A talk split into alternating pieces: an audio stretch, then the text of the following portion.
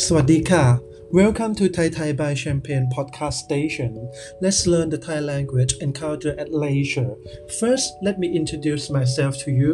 My name is Kiratikun Chuenchomrat. Again, Kiratikun Chuenchomrat. In the Thai culture, first name comes first, Kiratikun, and then family name Chuenchomrat. But sometimes it is too long and too difficult. That I have told you in my uh, YouTube in the first episode of my YouTube channel. So that so most people call me Champagne. So this is my nickname. So you can call me Champagne from now on. So, so what I'm doing now. So what I'm doing now and then what I'm doing here. So I have been, so I am a lecturer. I am a lecturer at the Center for Thai as a Foreign Language. So I have been teaching Thai to foreigners for more, for more than nineteen years. So, and so in the old in, in, in the past, this center was called Intensive Thai Program, and most people know me, most of my students know me, Ajahn Champagne of Intensive Thai Program. So what is the purpose of this podcast station? Frankly said, I want to use this podcast station to support my first textbook. I have just finished writing the first textbooks in my life. This is a handbook of Thai language.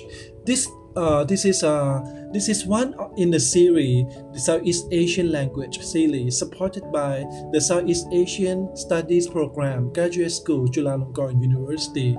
And thank you very much, uh, Associate Doctor, Associate Doctor, Professor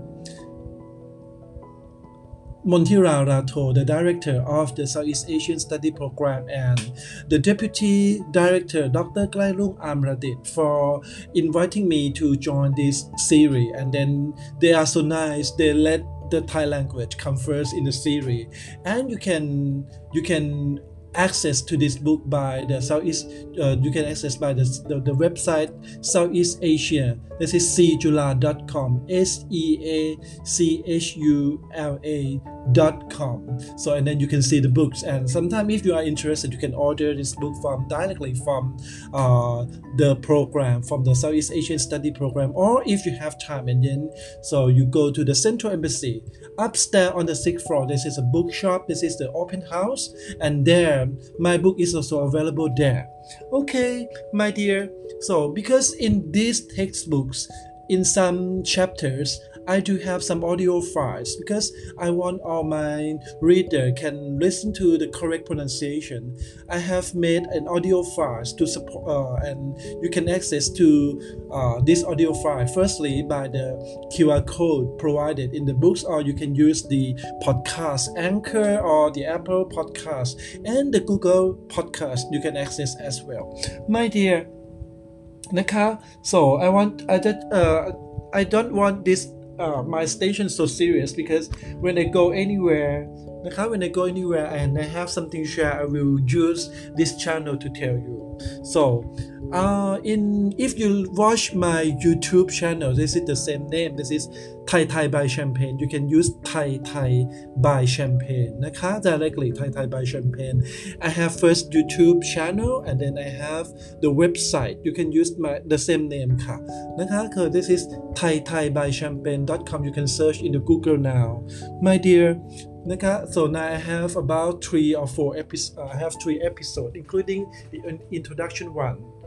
My dear. So now, uh, in the YouTube, I have taught about. Uh, I have shared. I have taught about the dead and life syllables, and now this is uh, over this period. I want my listener, or I want to. I want my audience to listen to the life and death syllable and then practice with me. Today I want to, in each episode, my dear, in each episode I try to uh, share some experience in Bangkok, because I was born in the old town close by the Chao Phraya River. So I lived in the orchard for more than uh, forty years with my family, and now I have a small apartment by the, by the canal.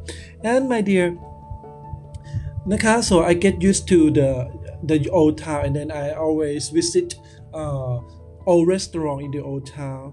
And then I just so something where I, I have learned this is uh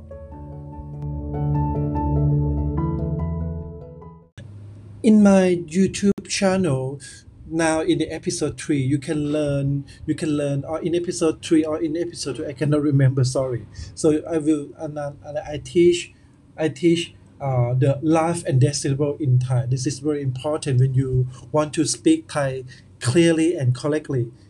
So before we go to, before we move to the writing, the script, the Thai script, and then I want to practice my audience about the life and death syllables. And so, my dear, one word came to me. This is khao, khao, khao. Because Thai people and other Southeast Asian people, we always eat rice. Khao, khao, khao plays a khao plays a very key plays a key role. Khao plays an important role in greeting among Thai people. For example, they always say, กินข้าวหรือยัง กินข้าวด้วยกันไหม นะคะ and then sometimes you just surprised when the the, the foreigner come to Thailand. When when Thai people or other Southeast Asian nation always say, "What have have lunch, have breakfast?" Always have lunch, have breakfast. You are concerned. You are obsessed with eating. No, this is the way we are. We greet each other. I will tell you the the, the origin of Swaddi later. My dear, the Swaddi comes later. But first, at first, we don't have the formal greeting words. So that's why in daily life, now up to now, my dear, so we will say, กินข้าวหรือยัง? กินข้าวด้วยกันไหม? Sometimes we use the กับข้าว, the food, the ready to eat, the ready to eat with rice, something ready to eat with rice. วันนี้, วันนี้, แกงอะไร? For example, they say "gang" means to make a curry. My dear, apart from the word "cow," sometimes they use other words. Sometimes they use other words related to cow or rice. For example, "กับ ข้าว," "กับ ข้าว." "กับ ข้าว" means the dish ready to eat. I always call ready to eat, because we eat this one with rice. For example, they I will ask you, วันนี้ แกงอะไร? Sometimes they don't, they, I'm sorry, they don't ask you because you are foreigners, but you can hear among Thai people when they greet each other, when they greet each other among uh, one another, uh, when, they, when they greet one another. For example, วันนี้, วันนี้ แกงอะไร? วันนี้ ทำอะไรกิน? For example. So this is Thai lifestyle.